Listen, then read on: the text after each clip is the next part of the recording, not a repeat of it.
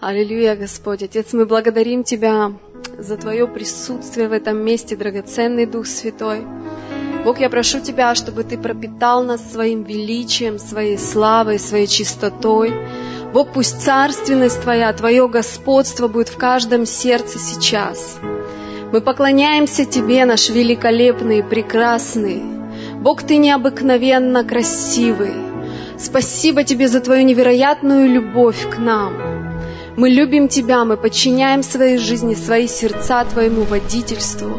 Мы прославляем Тебя, Святой. Спасибо Тебе за то, что Ты здесь сейчас среди нас. Дух Святой, я прошу Тебя, чтобы Ты говорил через мои уста сейчас. Я прошу Тебя, чтобы Ты прикоснулся к каждому сердцу. Бог, каждый человек, кто пришел сегодня сюда, Бог, если есть какая-то проблема душевного характера или физического характера, Дух Святой, я прошу Тебя, чтобы Ты прикоснулся и исцелил своим сверхъестественным образом. Слово Твое говорит, что ранами Твоими мы исцелены. И я провозглашаю Твое исцеление сейчас в это место во имя Иисуса Христа. Бог, я провозглашаю Твою чистоту и Твою святость. И я просто запрещаю всякой болезни и немощи быть в этом месте. И я запрещаю дьяволу прикасаться к этому собранию во имя Иисуса Христа. И я просто провозглашаю Твою безопасность, Твое покрытие, кровь Иисуса на каждого человека в этом месте во имя Иисуса Христа. И мы подчиняем себя Тебе, Господь. Пусть это будет место Твоей славы, Твоих чудес, Твоего исцеления, драгоценный Дух Святой. Мы любим Тебя, мы обожаем Тебя. Спасибо тебе, драгоценный, за все, что ты делаешь в наших жизнях. Делай то, что ты хочешь, Бог. Это твое время, это твое место. И я прошу тебя, чтобы ты говорил через мои уста сегодня. Во имя Иисуса Христа вся слава, вся честь и вся хвала только тебе. Во веки веков, во имя Отца и Сына и Духа Святого. Аминь. Воздай славу Господу. Аминь. Он достоин. Аллилуйя. Спасибо большое, прославление. Знаете, так хорошо быть дома. Так хорошо быть дома, и я рада вообще, знаете, я подхожу сегодня э, к интерклубу, я только выхожу из машины, слышу, музыка играет, и мне так хорошо сразу же, знаете, вот прям какая-то легкость такая приходит, и вы вообще все такие хорошие, добрые, красивые. Я очень рада вас видеть, я соскучилась по вам, потому что в прошлое воскресенье я проповедовала в Артеме, и я служила в Артеме, мой муж был здесь в воскресенье, но потом в понедельник мы всей семьей уехали в Артем. И кто-то из вас знает, как, ну, какая ситуация в Артеме, что мы сегодня пасторы двух церквей, что нам приходится ездить еще и туда, и там тоже есть люди, которых мы любим, о которых нужно заботиться, которых нужно пасти. Вот, и всю неделю мы были там в Артеме, и сегодня пастор Данил, он проповедует там, я сегодня с вами здесь. Вот. И хочу поблагодарить вас за вот это время поста и молитвы, и за то, что вот кто постился вообще? Поднимите руки. Спасибо вам огромное. И сегодня это выход из поста. И знаете, я верю, что что-то разрешилось вообще в духовном мире, то, зачем мы постились, молились. Я верю, что ответ, он пришел. Аминь. Поэтому благодарность вам большая. И знаете, э, хотела сказать вам одну такую вещь. На этой неделе, в субботу, вот точно так же девочки сегодня свидетельствовали, да, пастор с которая была, она служила вчера в Артеме, в церкви Артем, и там 40 человек тоже было, и у них большие свидетельства вообще. Поэтому вот особенное время Артем тоже там переживает. Вот. И спасибо большое, кто поддерживал, кто служил вот все те три дня тогда. Огромная честь вам вообще драгоценные. Я вообще не знаю, как мы без вас, без помощников. Вот Лиля, Людмила, Ирина. Кто там еще с вами был? Светлана. Вообще огромное вам спасибо, честь вам, дорогие. Аминь. Аллилуйя. И я приступлю к тому, что Бог положил вот просто в мое сердце. И у меня есть слово для вас, которым я хочу поделиться. И моя проповедь сегодня называется «Справедливость или милость. И знаете, почему или? То есть можно было бы сказать справедливость и милость. Но нельзя сказать справедливость и милость, потому что это настолько разные понятия, которые несут вообще по своему определению разный смысл и разное значение. Потому что у нас всегда есть выбор. И вот это слово, вот этот союз «или», он говорит тебе о выборе. Что ты предпочитаешь, что ты выбираешь. Поэтому справедливость или милость. И знаете, очень часто, когда я проповедую, я задаю вопрос к человеку, чтобы человек задумался. И вот сегодня вопрос просто для тебя. Кто ты внутри себя? Человек справедливости или человек милости? Что ты выбираешь обычно в своей повседневной жизни? И хочу начать вам с такого интересного места Писания. Это притча, которую Иисус рассказал своим ученикам. Евангелие от Матфея, 18 глава, с 23 стиха. И здесь Иисус говорит своим ученикам интересную историю. «Посему Царство Небесное подобно царю, который захотел сосчитаться, э, сосчитаться с рабами своими. И когда начал он считаться, приведен был к нему некто, который должен был ему десять тысяч талантов. А как он не имел чем заплатить, то государь его приказал продать его, и жену его, и детей, и все, что он имел, и заплатить.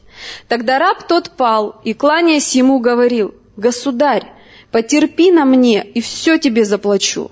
Государь, умилосердившись над рабом тем, отпустил его, и долг простил ему.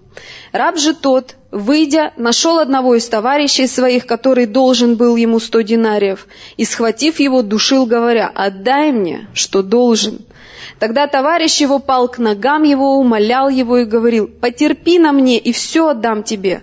Но тот не захотел, а пошел и посадил его в темницу, пока не отдаст долга. Товарищи его, видев происшедшее, очень огорчились и, придя, рассказали государю своему все бывшее.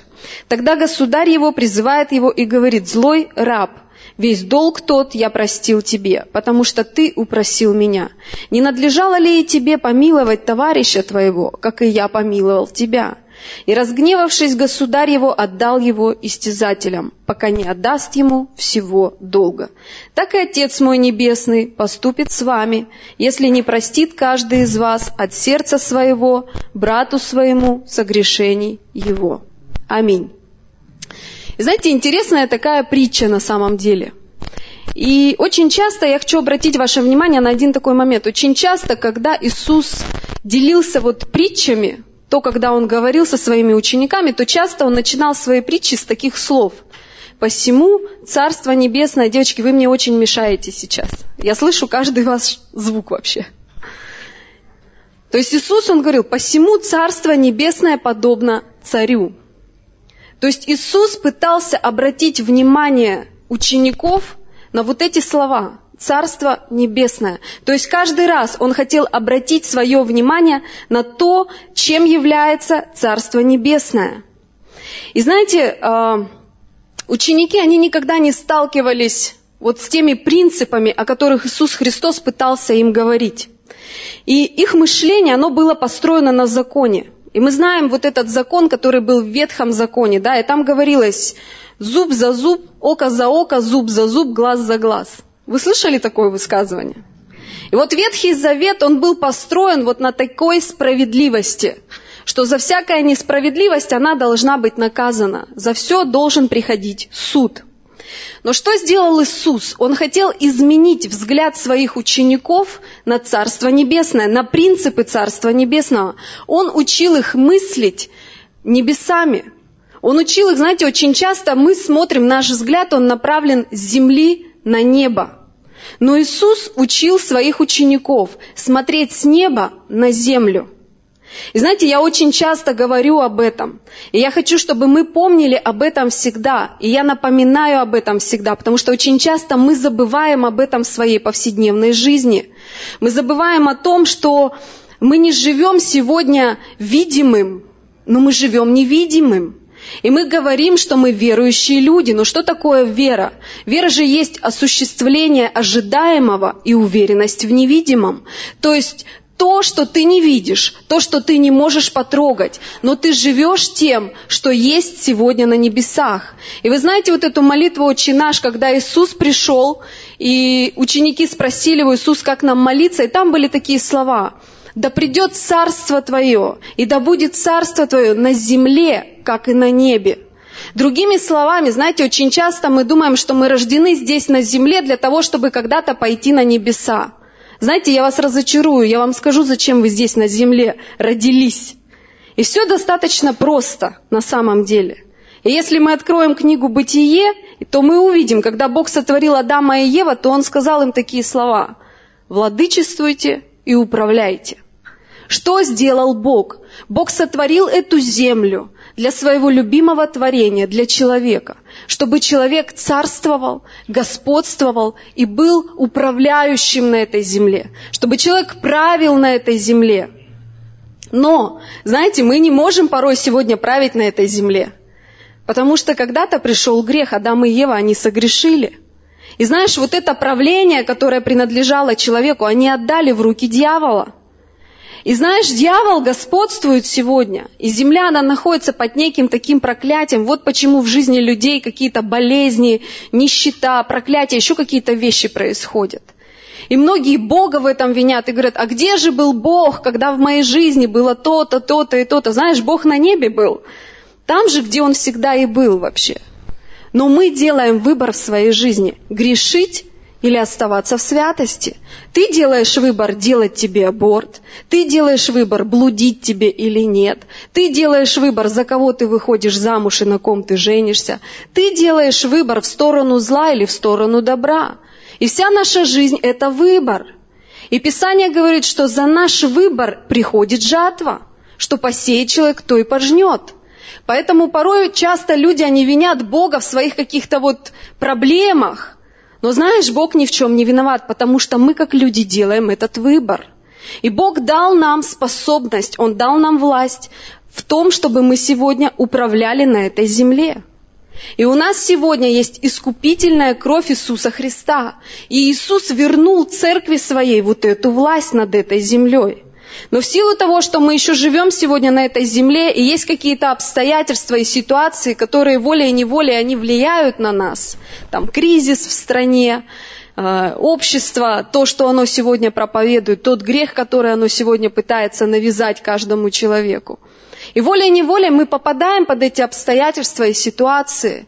Но другой момент, соглашаешься ли ты с этим, или ты противостоишь этому, и как ты смотришь на эти обстоятельства твоей жизни – и многие люди, они сегодня находятся в таком страхе, в каком-то осуждении, все плохо. В стране кризис, муж плохой, дети плохие, жена плохая, президент плохой, все такие плохие, ужасные. Но что сказал Иисус своим ученикам? Он сказал такие слова, когда вы молитесь, говорите, да будет царство твое на земле, как и на небе. Поэтому Он дал церкви власть провозглашать и призывать Царство Божье сегодня сюда, на землю. Поэтому, когда ты приходишь в молитве, ты можешь говорить, я провозглашаю исцеление в жизни этих людей. Я провозглашаю процветание. Знаешь, когда ты приходишь в свой огород, вот у кого огород есть или дача есть, когда ты приходишь на свой огород, ты можешь сказать, я провозглашаю Царство Божье здесь, на этом огороде. Мне не важно, льют ли дожди, светит ли солнце, но я благодарю Тебя, Господь, за весь мой урожай, и я провозглашаю и говорю, что у меня будет великая жатва, что я пожну просто невероятное количество картошки, у меня будет самая лучшая картошка, самая лучшая ягода, самый лучший урожай у меня будет. Потому что я завишу от Бога. Я хожу не тем, что я вижу, но я хожу невидимым, тем, что Слово Божье мне говорит. Вот этим отличаются верующие люди, потому что они не смотрят на обстоятельства, они смотрят на небо, они смотрят на Бога, и они принимают это Слово Божье в свою жизнь, и они это провозглашают. И знаете, для меня пример такой очень интересный, это Авраам. Я не хотела вам открывать, но я просто чувствую внутри, я хочу вам об этом сказать. Римлянам 4 глава с 19 стиха. Вы помните Авраама? Авраам – это великий муж веры. И в его жизни была проблема. Они были с женой вот бесплодны, не было у них детей – и вот все обстоятельства, которые были в его жизни, они говорили ему уже о том, что он никогда в своей жизни ребенка не родит. Но знаешь, что интересно? Интересно то, что Авраам был тем человеком, у которого не было Библии, у которого еще не было, знаешь, заповедей Божьих. Но Авраам был тем человеком, который приходил и молился Богу. И Бог ему однажды сказал, Авраам, посмотри на небо, посмотри на землю, вот на этот песок. Вот сколько ты видишь звезд, вот столько будет детей у тебя, Авраам. Что я дам тебе сына, у тебя будет ребенок. И представляешь, Авраам, он поверил Богу. Но что произошло? Аврааму уже наступает сто лет. Сто лет Аврааму. Сара, жена его, она уже тоже постарела. И Писание говорит, что уже она даже не способна была не то, что там выносить, она уже зачать была не способна. Вот что бы ты делал на их месте? Вот представь, Бог тебе дал слово. Бог дал тебе слово, обетование в твою жизнь. Но ты смотришь на обстоятельства, ты понимаешь, все, время уходит. Видимо, Бога нет. Видимо, не суждено этому состояться. Вот знаешь, я бы уже стала сомневаться. Потому что ты ждешь, ждешь, а ничего не происходит. Я бы уже усомнилась. Но знаешь, что интересно? Римлянам 4 глава, 19 стих. Апостол Павел говорит – с 18 даже стиха, про Авраама. Но он сверх надежды поверил с надеждою, через что сделался отцом многих народов. По сказанному, так многочисленно будет семя твое. И, не изнемогши в вере, он не помышлял, Другими словами, не помышлял, это говорит о том, что он не допускал даже мысли, что тело его, почти столетнего, уже омертвело, и утроба Сарина в омертвении. Не поколебался в обетовании Божьем неверием, но прибыл тверд, в вере воздав славу Богу. И будучи вполне уверен, что он силен и исполнить обещанное. Представляешь, он смотрит на обстоятельства. Ну, дедушка он уже, Сара уже бабушка. Нереально. Но представь, какова была его вера, что он даже мысли не допускал, что Бог его обманул или Бог ему солгал, и что это не исполнится в его жизни. И будучи вполне уверен, что он силен и исполнить обещанное, потому и вменилось ему в праведность.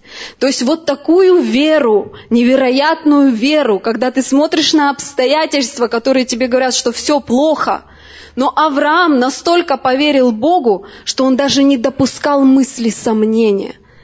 И он не допускал этой мысли сомнения. И Бог увидел это.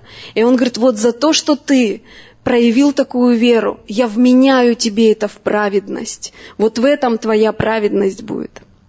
Можете себе представить?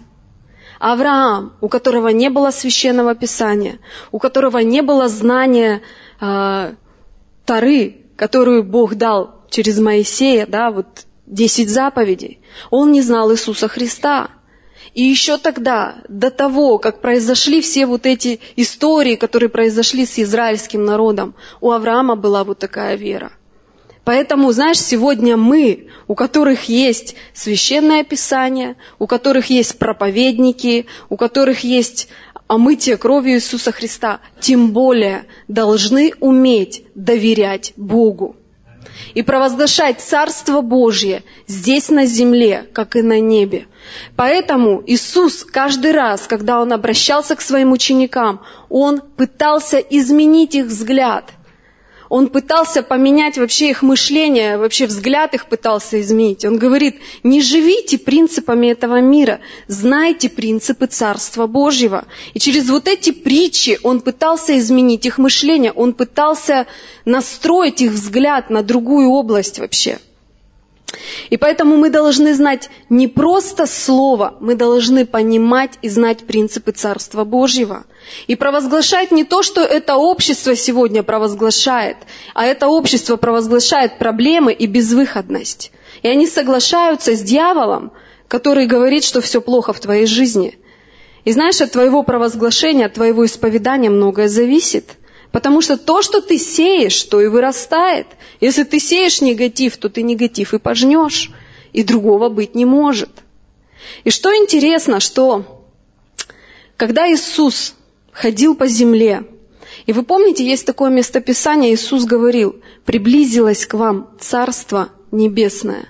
Вы помните вот эти слова, которые Иисус говорил? Приблизилось к вам Царство Небесное. А вот теперь подумай, как ты это понимаешь? Как ты понимаешь, вот какое понимание у тебя внутри тебя, когда Иисус говорил, приблизилось к вам Царство Небесное. И Он ходил, радуйтесь, приблизилось к вам Царство Небесное. И вот в чем радость-то? В том, что ты на небеса пойдешь? Одна версия. Но знаете, в, чем вот однажды Дух Святой он мне просто открыл – когда Иисус ходил и проповедовал по земле, Он говорил, приблизилось к вам Царство Небесное. И речь шла о самом Иисусе Христе. Потому что Он был представителем вот этого небесного царства. И куда бы Он ни приходил, Он, он и был этим царством небесным. Он приходит в жизнь одной самарянки, у которой были там проблемы во взаимоотношениях в семье. И он говорит, приблизилось к тебе Царство Небесное. И он имел в виду самого себя. Вот Иисус, Он и был представителем вот этого небесного царства. И куда бы ни приходил Иисус, что происходило? Чудеса. Исцеление происходило. В Нем, в Иисусе Христе, вот это Царство Небесное, оно сошло на землю и творило невероятные вещи, чудеса исцеляла людей, поднимала из мертвых, воскрешала. То есть Иисус, Он был представителем этого небесного царства. И куда бы Он ни приходил, вот это царство небесное, оно было проявлено в физическом мире. То есть, представляешь, это то, чего им даже, вот знаешь, в сказке не привиделось. Представляешь, ты сидишь, приходит Иисус, и ты говоришь, Иисус, нам есть нечего. А он говорил, дай мне тут, что тут у вас есть? Хлеба и рыбки, две рыбки, там пять хлебов и две рыбки. Представляешь, он вот просто раз, и эти хлеба размножились, и пятитысячный народ накормили. Это только мужчин было пять тысяч, это женщин не считали. А это было больше, чем пять тысяч, потому что женщин всегда больше. И за Иисусом женщин больше ходило, потому я не знаю, может там десять тысяч вообще было. Потому что пять тысяч мужчин, не считая женщин и детей. Что он делал? Он размножил, он умножил пищу. Это было невероятно. Ты знаешь, я была бы в восхищении, просто если бы я это видела. Но знаешь, что интересно? Интересно то, что ты сегодня носитель вот этого Царства Небесного. И когда ты приходишь в чью-то жизнь, в чью-то семью, когда ты ходишь по улицам этого города, ты можешь говорить, приблизилось к вам Царство Небесное. И вот это Царство Небесное, оно может приблизиться в жизнь любого человека на этой улице, в лице тебя. Знаешь, почему я так смело и уверенно об этом говорю? Потому что сбылось пророчество. 2 Коринфянам 6 глава 16 стиха. «Ибо вы – храм Бога живого. Как сказал Бог, вселюсь в них и буду ходить в них, и буду их Богом, и они будут моим народом. Потому что сегодня, когда ты пригласил Иисуса Христа в свою жизнь, когда Иисус заплатил жертву на кресте, Бог послал Духа Своего Святого на землю. И сегодня, когда ты приглашаешь Иисуса Христа в свое сердце, когда ты приглашаешь Духа Святого в свою жизнь, он поселяется внутри тебя. Поэтому Бог, Он не живет в здании. Ты не сможешь запихать Бога в коробочку. Писание говорит, Бог есть Дух. И Бог сказал свое пророчество, что придет время, когда я вселюсь в них, я буду их Богом, и они будут моим народом. Вот поэтому, когда ты приглашаешь Иисуса Христа в свое сердце как своего Господа и Спасителя, Иисус сегодня живет внутри тебя, Духом святым. Поэтому ты сегодня носитель этого небесного царства. И поэтому Он дал церкви своей власть. Он сказал, даю вам власть. Он обратился к церкви, даю вам власть наступать на змей и на скорпионов. И все, что будет развязано на земле, будет развязано на небесах. То есть ты сегодня имеешь точно такую же власть, которую имел Иисус Христос. И Бог говорит, чтобы твое, э, твой взгляд, твое мышление, оно не было, знаешь, с земли на небо, но чтобы ты мыслил принципами Царства Божьего, чтобы ты понимал, кто ты в этом мире, кто ты на этой земле. И ты как церковь, Бог дал тебе сегодня эту власть, чтобы ты шел в это общество, чтобы ты управлял этой землей. Каким образом? Через свои провозглашения, через свою молитву, через свое исповедание, когда ты читаешь Слово Божье, когда ты приходишь в жизнь других людей, когда ты провозглашаешь исцеление в их жизнь. Поэтому у тебя сегодня, церковь, есть вот эта власть. Аминь. Аллилуйя. Пойдем дальше. И что интересно, что Иисус, когда Он пришел на землю, то на земле были верующие люди. И было много людей, которые Писание знали наизусть. Это были фарисеи, книжники. Представляете, фарисеи, они вообще пятикнижье наизусть знали. Они учили это вообще там с четырех или с шести лет. Вот как ребенок маленький, он уже учил Писание наизусть. Они Писание знали наизусть. Но знаете, что делает радикально Иисус? Он приходит на землю, он рождается, да, мы знаем эту историю. И кого он делает своими учениками? Он не делает своими учениками фарисеев и книжников, те, которые наизусть знали Писание. Как ты думаешь, почему? Они знали Писание наизусть, но они не знали принципов Царства Божьего. Внутри них было понимание, что мы живем сегодня по справедливости, по закону, глаз за глаз, зуб за зуб. Мне причинили зло, и я причиню зло. Поэтому сегодня так много верующих людей, которые идеально просто цитируют Писание, они могут знать Библию лучше, чем я.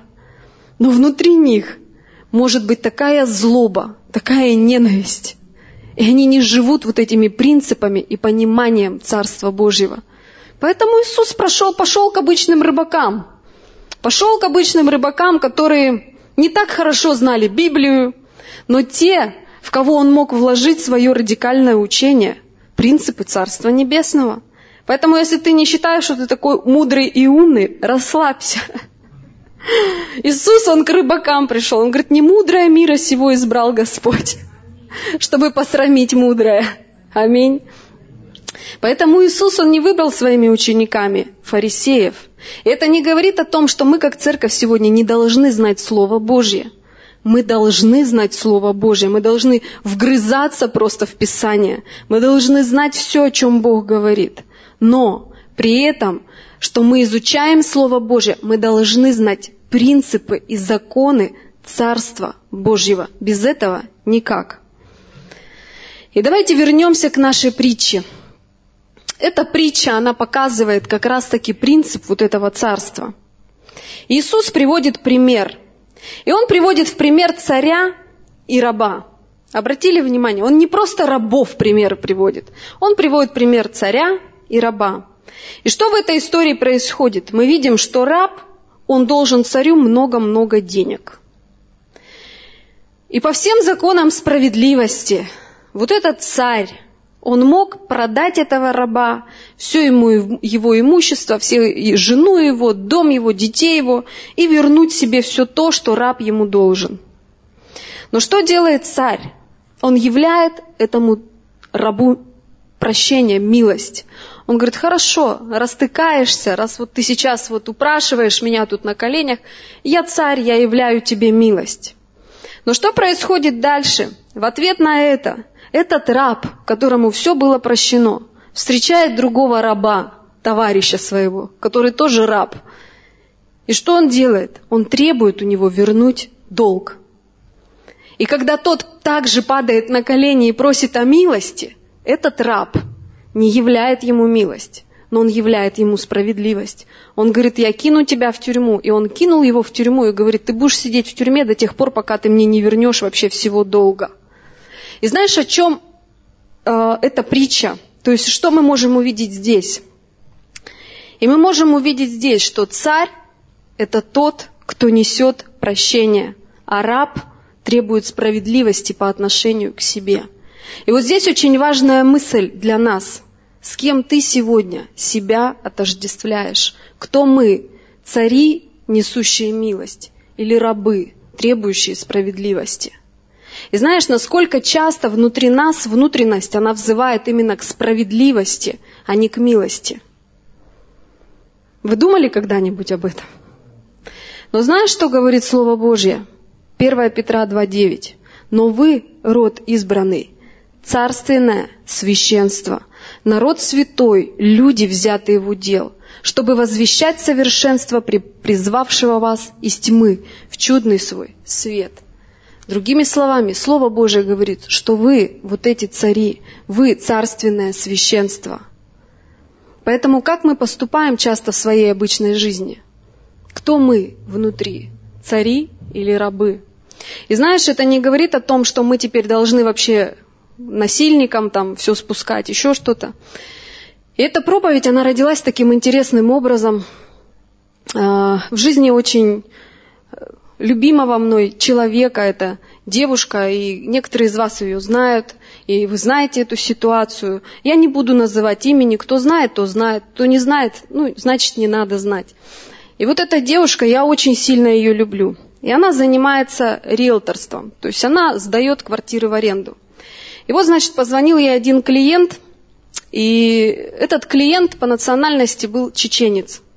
И он приходит и говорит, мне нужно снять квартиру для своего брата. Покажите мне, пожалуйста, вот квартиру, там вот у вас квартира есть, давайте съездим.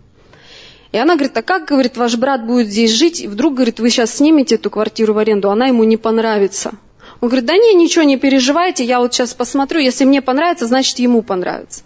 И она, значит, сдает эту квартиру ему в аренду. И у риэлторов есть такое, знаешь, они берут комиссию за свою работу, то есть они делают юридическую сделку.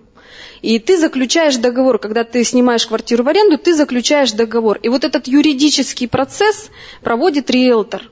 И вот она провела вот эту юридическую сделку, то есть они заключили договор, и все, и они расстаются. И на следующий день в ее трубке звонок.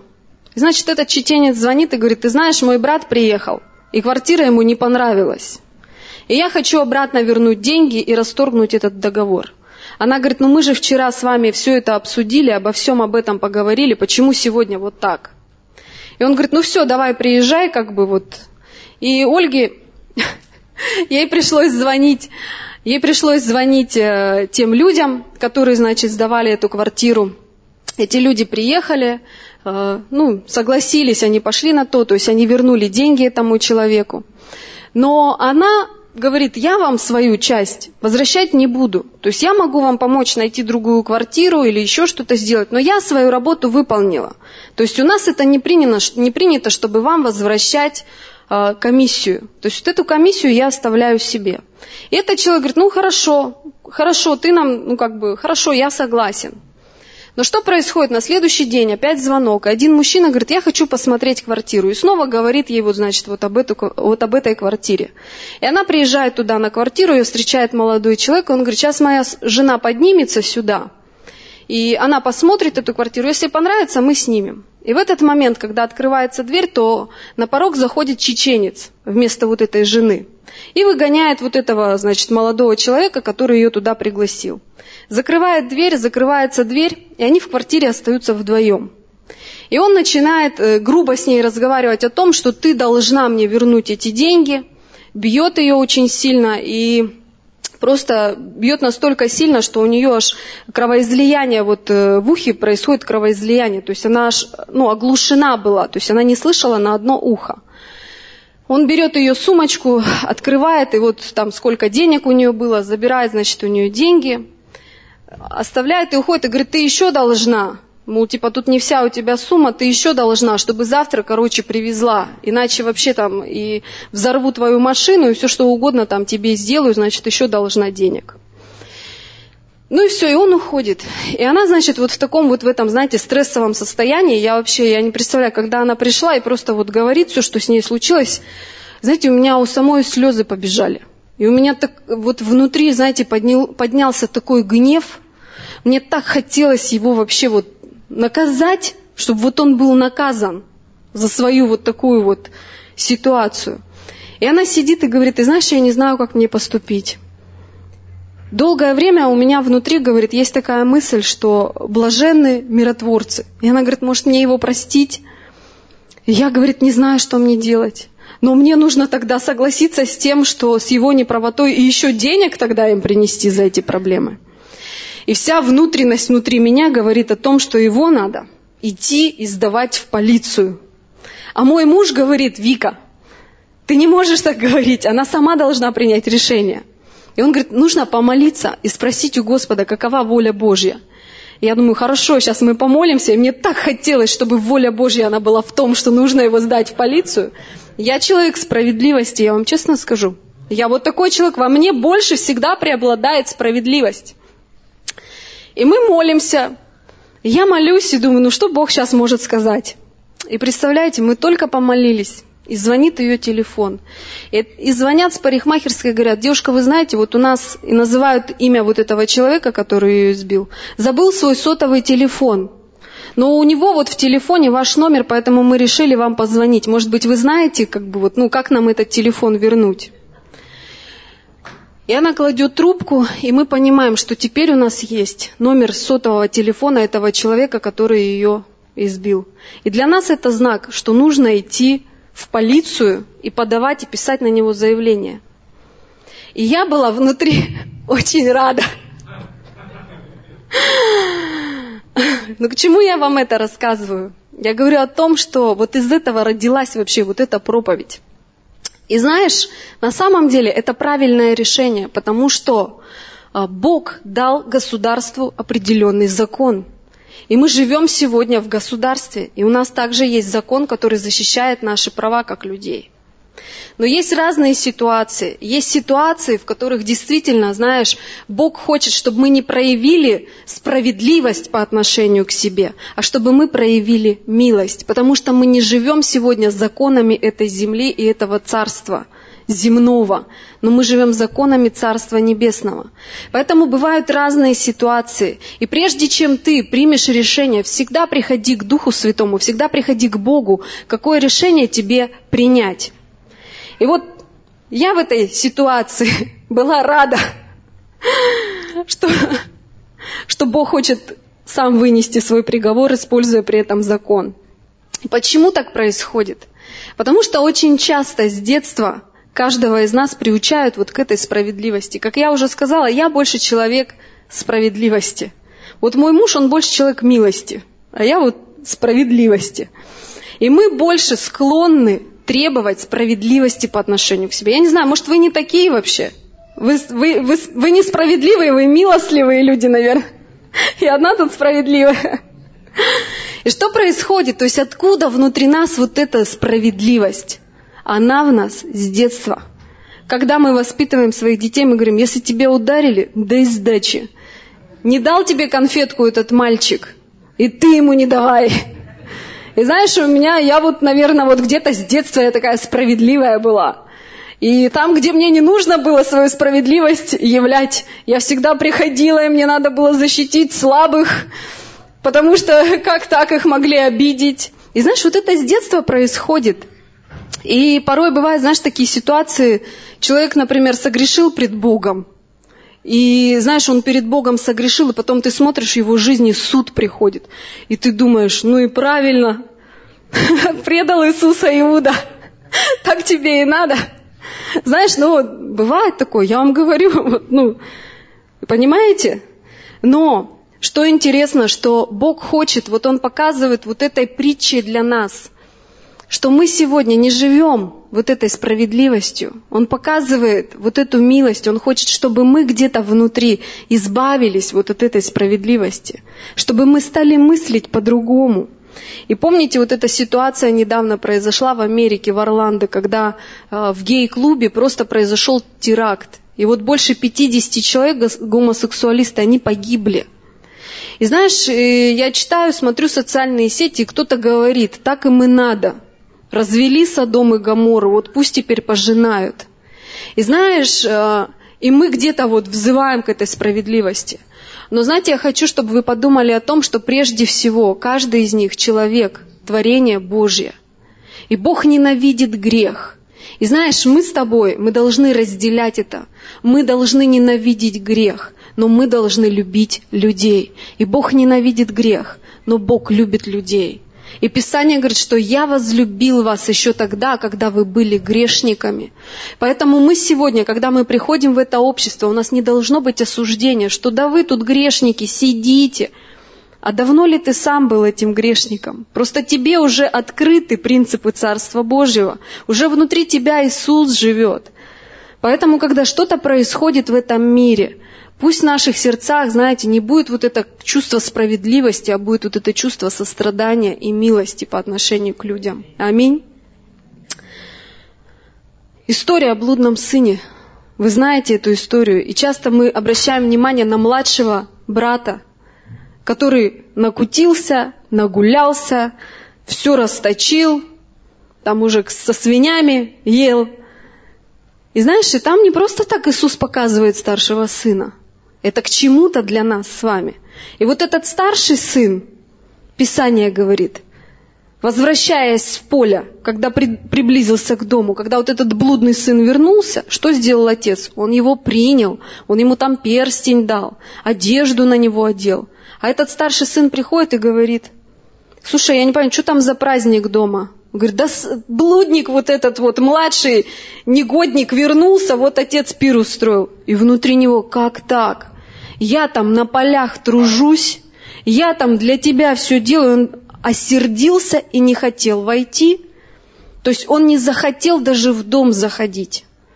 Он сказал, вот я столько лет служу тебе, Отец, и ты ни, и никогда не приступал приказания твоего, но ты никогда не дал мне и козленка, чтобы мне повеселиться с друзьями моими. И отец сказал, сын мой, ты всегда со мною, и все мое твое, а о том надо было радоваться и веселиться, что брат твой сей был мертв и ожил, пропадал и нашелся. Несправедливо, да? Ну правда, ну несправедливо. Этот всю жизнь пашет на поле, отца слушается. А этот мало того, что пришел к отцу, говорит, слушай, дай-ка мне наследство при живом отце. Ты можешь при живых родителей прийти и сказать, слушай, дай-ка мне, сейчас ты вот тут живешь в трешке, ну-ка продай-ка мне тут, дай-ка часть мою, я пойду там и при этом прогуляю это все. То есть он вот такое хамство мог себе позволить. Ну несправедливо, да? Несправедливо. Откуда внутри нас это? Почему, знаешь, вот это какая-то злость внутри нас рождается? Потому что когда мы как маленькие дети, Писание говорит, маленьким детям Царство Божие принадлежит. Они недавно только, знаешь, с небес спустились.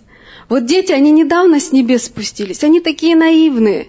Я вот смотрю на своего Матюшу и думаю, Господи, ну какое у него сердце, знаете, он всему верит. Папа что-нибудь там говорит, Веронику ругает, а он всему верит, что папа сейчас все это сделает в ее жизни. И он начинает плакать, папа, не надо. То есть, вы знаете, вот дети, у них такое сердце чистое, наивное. Почему? Потому что они с небес недавно еще пришли. Они еще только с небес пришли. И обращали внимание, очень часто старики, вот бабушки, дедушки, они такое, вот знаете, общий язык с внуками, со своими, с детьми находят, вот какой-то необыкновенный. Знаете почему? Потому что одни с небес недавно пришли, а другие на небеса только собираются. Понимаете? Поэтому между ними такая связь хорошая возникает. Но что происходит, когда маленький ребенок, он вырастает, то вот это общество, этот мир, который вокруг нас – из этого доброго, открытого ребенка часто вырастает не совсем добрый взрослый. И мне так приятно всегда смотреть, я смотрю иногда на центр реабилитационный, и когда я раньше приходила в реабилитационный центр, я представляла, какими они были детьми. Секрет вам сейчас открою. И думала, вот ведь наверняка же, когда он был маленьким, внутри него было столько доброты, столько всего хорошего. И знаешь, что интересно, когда они рождаются свыше, вот все то доброе, все то красивое, что было дано им просто вот с рождения, оно начинает вылазить наружу. И ты смотришь, как человек меняется, и ты смотришь, и ты думаешь, вау, неужели это... Когда они рассказывают про свою жизнь, что они делали, я думаю, неужели он это делал? Ведь он сейчас такой вообще необыкновенный, такой добрый, милый. Неужели вот это было внутри него? Поэтому что ожесточает наше сердце? Грех. Когда грех приходит, вот этот маленький, добрый ребеночек, ты вот этот маленький, добрый мальчик или девочка, Что приходит? Ты сталкиваешься со грехом в этом мире. Грех, он влияет на наше сердце. И одна из функций греха – это ожесточенное сердце. И вот когда человек становится ожесточенным внутри, он становится, знаете, таким жестоким, принципиальным, строгим. И причем по отношению ко всем, кроме не к себе. Вы знаете, я такой человек, мне надо, чтобы везде был во всем порядок. Вот я с себя, кстати, тоже это требую. Мне надо, чтобы у меня везде было все по порядку. И я детей своих в этот порядок загоняю постоянно с самого утра. То есть, знаешь, ожесточенное сердце, оно требует, знаешь, такой справедливости, какого-то порядка такого. И вот, знаешь, человек, когда он не наблюдает, как бы, знаешь, не следит за своим сердцем, он становится злым внутри. И вот он, знаешь, злой такой ходит, и вот это зло вокруг себя распространяет, и он злой в словах, и помимо того, что ты сам злой, знаешь, что самое ужасное? Что ты вот этим злом других заражаешь. Когда, вот знаешь, говорят, ты с кем пообщался, там, как там, с кем поведешься, от того и наберешься. И вот ты смотришь, один человек вышел в таком прекрасном настроении, он проснулся, у него все хорошо. Пообщался там с кем-нибудь по пути, и смотришь, что зло идет. У меня муж иногда уходит один, возвращается другой. Я думаю, с кем-то пообщался.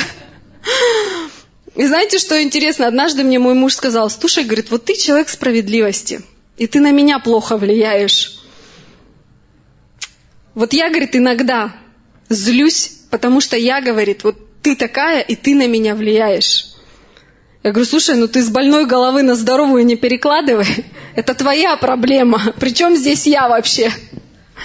И я это не признала. И вы, кстати, ему не говорите ничего, ладно? И я это не признала. А он говорит, то есть я человек милости, а ты человек справедливости. И он вроде ушел, а я внутри думаю, ничего, он какой молодец.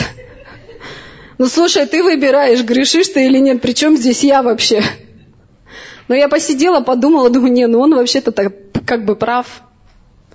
Поэтому, когда ты внутри находишься вот в каком-то таком, знаешь, справедливом духе, как тебе кажется, то ты этим и других заражаешь.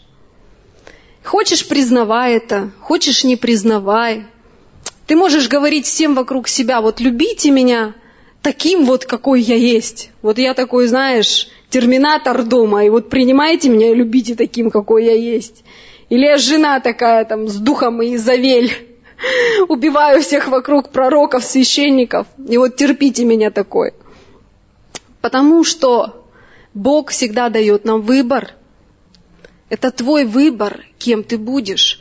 Ты можешь либо согласиться с тем, что вот я такая, какая я есть, я такой, какой я есть. Но знаешь, я тебе скажу одну вещь. Иисус, Он проповедует принципы царства. Но твой характер – это твоя ответственность. Подчинишь ли ты свой характер вот этим принципам Божьим? Будешь ли ты стремиться к тому, чтобы твоя внутренность внутри изменилась? Знаешь, Бог не может прийти так раз, щелкнул, и ты такой прекрасный весь. Это наша ответственность. Работать внутри себя. Это, это определенный процесс, да, и мы можем оправдывать самого себя, а можем над этим работать и трудиться. Поэтому Слово Божье учит нас быть добрыми. Аминь. Иногда верующие, они всем свою святость показывают. Они идут, говорят, я так Слово читаю, я такой святой человек. Знаешь, кому мы святость должны свою показывать? Богу. А людям мы что должны показывать? Доброту, любовь. Аминь. История про Навала. Помните, был такой человек Навал. Просто прочитаю вам. Это в первом царств, 25 глава, 3 стих. Можете не открывать. Имя человека того Навал а имя жены его Авигея. Эта женщина была весьма умная и красивая лицом, а он человек жестокий и злой нравом. Он был из рода Халева. Помните вот эту историю про Навала, когда Давид, он бегал от Саула и вот хотел от Навала поживиться. Он в свое время защитил его, а потом хотел вот, чтобы Навал там проявил свое расположение. И вот говорится про этого Навала, что жена его была умница, красавица, А имя того человека Навал, он человек был жестокий и злой нравом. Вообще не сказано, красивый он там был, некрасивый. Всем вообще все равно, красивый ты при этом или некрасивый, но какой нрав внутри тебя. Если ты злой, вообще держись от меня подальше. И что произошло с этим Навалом? Насколько бы высоко человек не поднялся, но если он злой внутри, если у него жестокий нрав, он никогда не усидит на этом высоком месте. Бог обязательно его сокрушит. И мы знаем, что буквально сразу же этот Навал, в первый же вечер с ним случилась трагедия, он умер. Поэтому Бог, Он гордым противится, а смиренным дает благодать. Поэтому Бог говорит, чтобы мы добрыми были, добрыми людьми. И доброта, она всегда согревает. И знаешь, бывает человек, он слово не так хорошо знает, он не такой духовный, но тебе просто с ним хорошо, потому что вот он такой добрый, тебе хочется рядом с ним быть. И хочу рассказать вам пример про мать Терезу. Помните, вот эта великая женщина, про которую вообще все знают. И вот когда мать Тереза умерла, то плакала вся Индия, вся Россия, вся, вся Африка. То есть весь мир плакал. И как вы думаете, почему? Почему такая потеря была? Потому что она являла милость. Она шла к самым низшим слоям общества. Она шла к прокаженным. И вот есть такая страна Иран. Вы знаете? Вот в свое время в Иране был свободный доступ для миссионеров. И там было очень много христиан туда приезжало, очень много миссионеров-христиан, которые проповедовали Евангелие. И вот все эти христиане, когда они приезжали туда, в Иран, они всегда говорили, какая в Иране должна быть система. Вот такая система должна быть. Или вот такое устройство должно быть. Но знаете, что делала мать Тереза и ее монашки? Они не говорили, какое государство должно быть, но они приезжали туда, и они шли к прокаженным – и пришло то время, когда в Иране правительство сменилось. И всем христианам закрыли вообще въезд в эту страну. То есть проповедовать Евангелие там запрещено. Под страхом вообще там, наверное, смертной казни. Но знаете, кто там продолжает служить сегодня? Продолжают служить сегодня монашки имени матери Терезы. Знаете почему? Потому что когда пришло вот это, пришел ислам как официальная религия – то все вот эти прокаженные, которые были за городами, они сказали, если вы не позволите приезжать этим женщинам и служить нам, то мы выйдем в город, и мы просто вас всех заразим. Можете себе представить? И поэтому сегодня единственная организация, которая работает в этой исламской мусульманской стране, это орден вот этой матери Терезы. И мы про них ничего не знаем. Но они делают вот это добро, они являют вот эту милость к этим людям. Поэтому мы с вами должны быть любви, людьми, которые несут вот эту доброту. Не просто знание Слова Божьего, не просто какую-то справедливость, но те люди, которые несут милость. Однажды в фильме я такую фразу услышала. Если бы Бог мир по справедливости судил, то пустыня бы была. Представляешь, если бы Бог каждому из нас по справедливости сейчас пришел. Вот как мы требуем справедливости к себе. Вот со мной несправедливо поступили – Представь, сейчас Бог в лице вот этого царя приходит и спрашивает с тебя справедливости. Писание, ну вот, Писание говорит, да, что наш Бог милующий, слава Богу. Но пустыня бы была. Но знаете, что интересно? Можно подумать, что Бог несправедливый, да? Но Бог, Он и справедливый при этом. Потому что когда Бог сказал вот эту заповедь, что посеет человек, то и пожнет, да, что вот этот зуб за зуб, глаз за глаз. И каждый из нас за свой грех мы могли бы понести наказание. И это было бы справедливо, потому что грех, он должен быть наказан. И наш Бог, помимо того, что Он милостливый, но Он еще и справедливый. И вот эта справедливость, она была явлена – Потому что за твой и за мой грех мы должны были прийти бы к Богу в тот момент, когда мы предстали бы пред Ним. И наш грех, он должен был бы быть наказанным. И что сделал Бог? Он явил эту справедливость. Когда Иисус Христос пришел на эту землю, Он сказал, «Я исполнил закон и пророков». О каком законе идет речь? О Ветхом Завете, о том законе, который Бог дал, что за всякий грех есть определенное наказание. И Иисус он исполнил эту справедливость на кресте. То есть он говорит, я исполнил закон и пророков. Поэтому Бог наш еще и справедливый. И вот эта справедливость, по которой мы должны были быть наказаны, Иисус исполнил эту справедливость. Потому что Он пришел, и Он взял на себя грех всего мира. И понес это наказание на кресте один раз и на всю жизнь, и навсегда вообще. И сегодня Бог смотрит на нас через призму Иисуса Христа – и Он сегодня не требует с нас наказания за грех. Поэтому ты можешь просто прийти в Его присутствие и попросить прощения. Почему мы говорим «Во имя Иисуса Христа, Бог, я прихожу к Тебе»? Потому что ты не можешь в свое имя прийти к Богу, но во имя Иисуса Христа ты приходишь к Богу, и Бог смотрит на тебя через кровь, через вот этот крест, через вот эту Голгофу Иисуса Христа. Поэтому мы сегодня с вами живем по другую сторону креста – и когда мы с вами принимаем причастие, то это как напоминание для нас о том, что мы сегодня не живем во время суда, но мы живем сегодня великие и славные дни. И есть места Писания, в котором говорится, что Деяние 17 глава 31 стих. «Ибо Он назначил день, в который будет праведно судить Вселенную, посредством предопределенного им мужа, подав удостоверение всем, воскресив его из мертвых. То есть Слово Божие говорит, что Бог назначил день, и суд Он придет. 2 Петра 3,7. «А нынешние небеса и земля, содержимые тем же словом, сберегаются огню на день суда и погибели нечестивых человеков». 1 Коринфянам 4.5. «Посему не судите никак прежде времени, пока не придет Господь, который и осветит скрытое во мраке, и обнаружит сердечные намерения, и тогда каждому будет похвала от Бога». Малахии 4.1.3. Ибо вот придет день, пылающий, как печь, тогда все надменные и поступающие нечестиво будут, как солома, и попалит их грядущий день, говорит Господь Саваоф, так, что не оставит у них ни корня, ни ветвей. А для вас, благоговеющие пред именем моим, зайдет солнце правды и исцеление в лучах его, и вы выйдете и вздрыгаете, как тельцы упитанные, и будете попирать нечестивых, ибо они будут прахом под стопами ног ваших в тот день, который я соделаю, говорит Господь Саваоф. Другими словами, вот этот закон, зуб за зуб, глаз за, за глаз, да, вот эта справедливость, она была дана во время Ветхого Завета. То есть это Ветхий Завет. Что произошло дальше?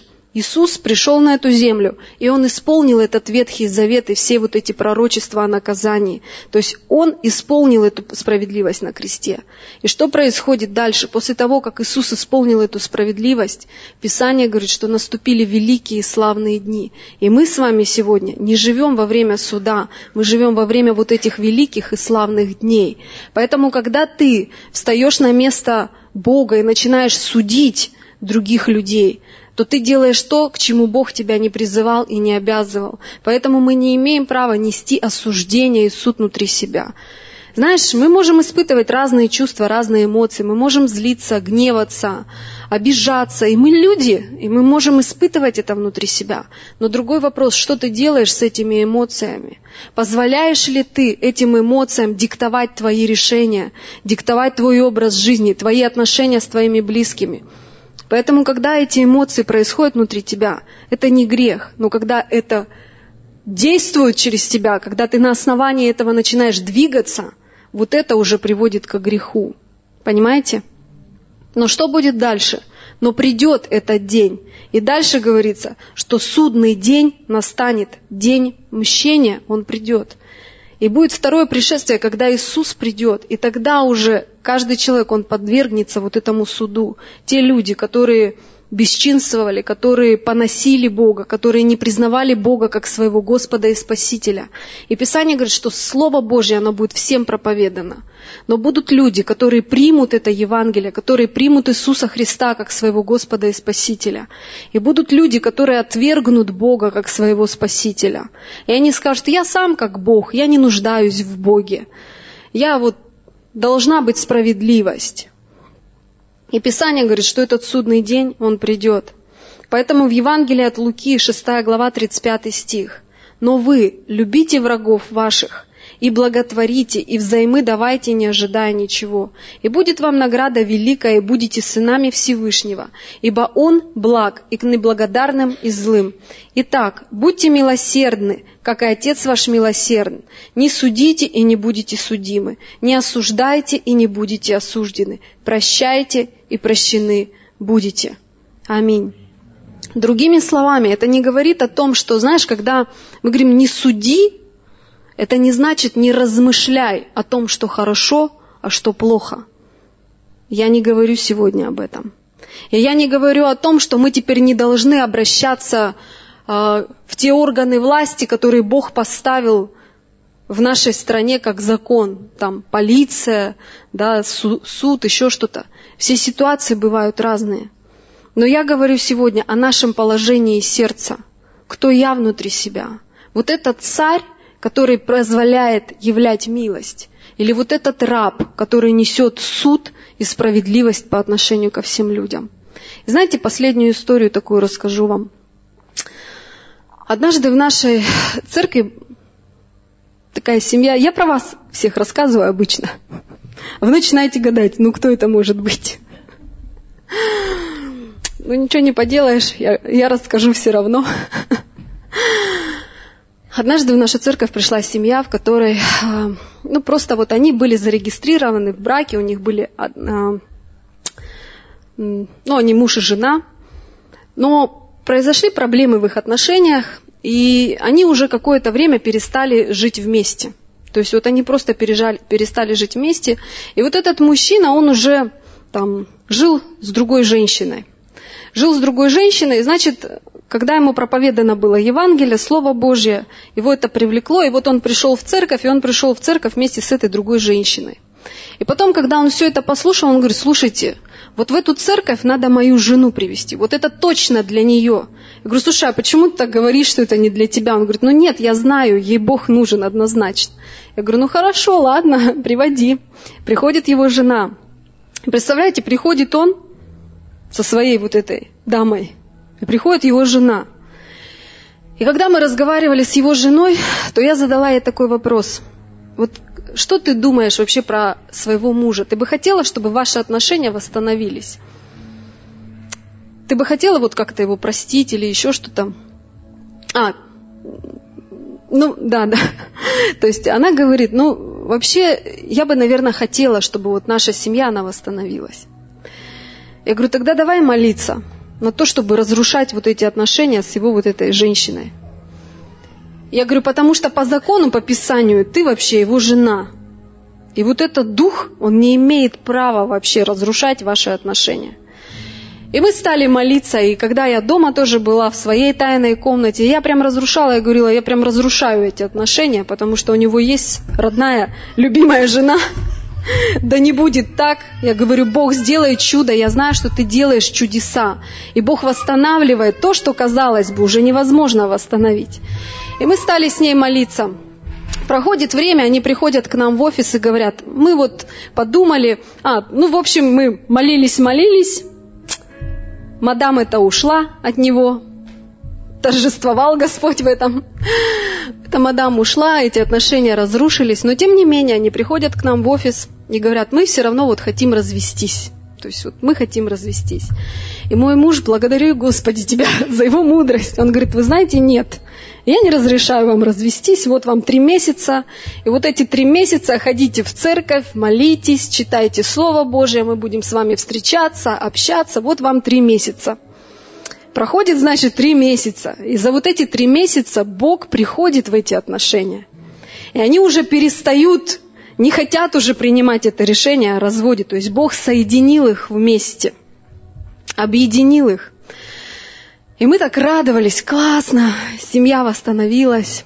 Но знаете, что происходит дальше? Что, тем не менее, в их семье все равно какие-то конфликты, они происходили.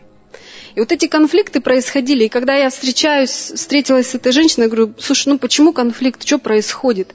Она говорит, ты знаешь, когда между нами происходят вот эти э, ситуации, то, говорит, я все время начинаю вспоминать вот его вот это предательство, и я каждый раз ему упрек делаю, каждый раз ему говорю вот об этом, вспоминаю. Я говорю, ты знаешь, у тебя есть один выбор. Либо ты принимаешь решение быть счастливой женщиной и забудешь навсегда и больше вообще, вот примешь решение и не будешь вспоминать вот об этих вещах. Просто простишь его, забудешь вот так же, как Бог говорит, я прощаю грехи ваши и не вспоминаю больше. Ты еще помнишь, а Бог говорит, когда ты покаялся, когда ты исповедался от всего сердца, я уже об этом забыл. Я говорю, вот либо ты даешь шанс вашим отношениям и говоришь, я хочу быть счастливой женщиной, я прямо сейчас принимаю решение просто забыть и простить. Либо, говорю, вы продолжаете строить отношения, и ты все время напоминаешь себе и ему об этом, и при этом никто не даст вам гарантии, что вы будете вместе. И она говорит, я поняла, хорошо. И знаете, вот через вот это решение не судить его больше, а явить ему милость. Бог восстановил эти отношения. И я сегодня восхищаюсь этой семьей. Я не скажу вам, что было дальше. Но дальше все было прекрасно. И жили они долго и счастливо, да. Я очень люблю эту семью вообще. Они потрясающие люди. И к тому, что в любви нет справедливости. Вы помните вот это известное местописание, что такое любовь? Любовь долготерпит, милосердствует, не завидует, не превозносится и не гордится, не бесчинствует, не ищет своего, не раздражается, не мыслит зла, не радуется неправде, а сорадуется истине. Все покрывает, всему верит, всего надеется, все переносит. То есть любовь – это та, которая не требует мести и справедливости. Потому что знаешь, что делает справедливость? Справедливость требует суда, мести. Почему конфликты между мужем и женой возникают? Потому что он ей слово, она ему два. Я что себя, на помойке нашла? Требование справедливости, оно мешает нашему смирению перед Богом, в семье, с нашим начальством. Вот это внутреннее чувство справедливости, оно мешает нам быть смиренными и послушными. И это порой проблема для отношений в браке. Поэтому подумай сейчас, кто ты, человек справедливости, который требует справедливости к себе и стоит на этом, или ты человек милости? Какая природа внутри тебя? Ты знаешь, я поняла, что внутри меня царственная природа. Я дочь царя. И мой царь живет внутри меня духом своим святым. И когда происходит какая-то ситуация, в которой мне нужно подумать об этой справедливости, я понимаю, что я лучше буду человеком милости, милости и прощения. Потому что любовь, она не требует справедливости и не требует суда. Аминь. Давайте встанем сейчас. И тот, кто чувствует внутри себя, что у вас есть вот эта вот внутренняя справедливость, что ты вот тот человек, у которого, знаешь, из-за твоей вот этой внутренней справедливости проблемы порой в отношениях возникают со своим мужем, с родителями, со своим начальством. И ты вот такой человек порядка, суда. Просто покайся сейчас, попроси Бога, чтобы Он изменил твое сердце, чтобы Он дал тебе вот это чувство лучшей милости, Аминь. Дорогой Господь, мы приходим к Тебе во имя Иисуса Христа, мы исповедуемся сейчас пред Тобой. И мы просим Тебя, прости нас, пожалуйста, омой нас кровью Своей святой во всех тех ситуациях, когда мы, как эти рабы, требовали справедливости к себе, Господь. Но научи нас ходить в этой милости, в этом прощении, Господь, во имя Иисуса Христа. Работай с нашими сердцами, Бог. Помоги нам быть людьми, которые несут добро во имя Иисуса Христа. Бог, созидай и строй нас характер. Помоги нам иметь эту способность, эту власть, Господь. Во имя Иисуса Христа миловать. Мы отдаем себя в Твои драгоценные руки, Христос. Просто учи нас еще больше, разбирайся с нашими твердынями, Господь, во имя Иисуса Христа.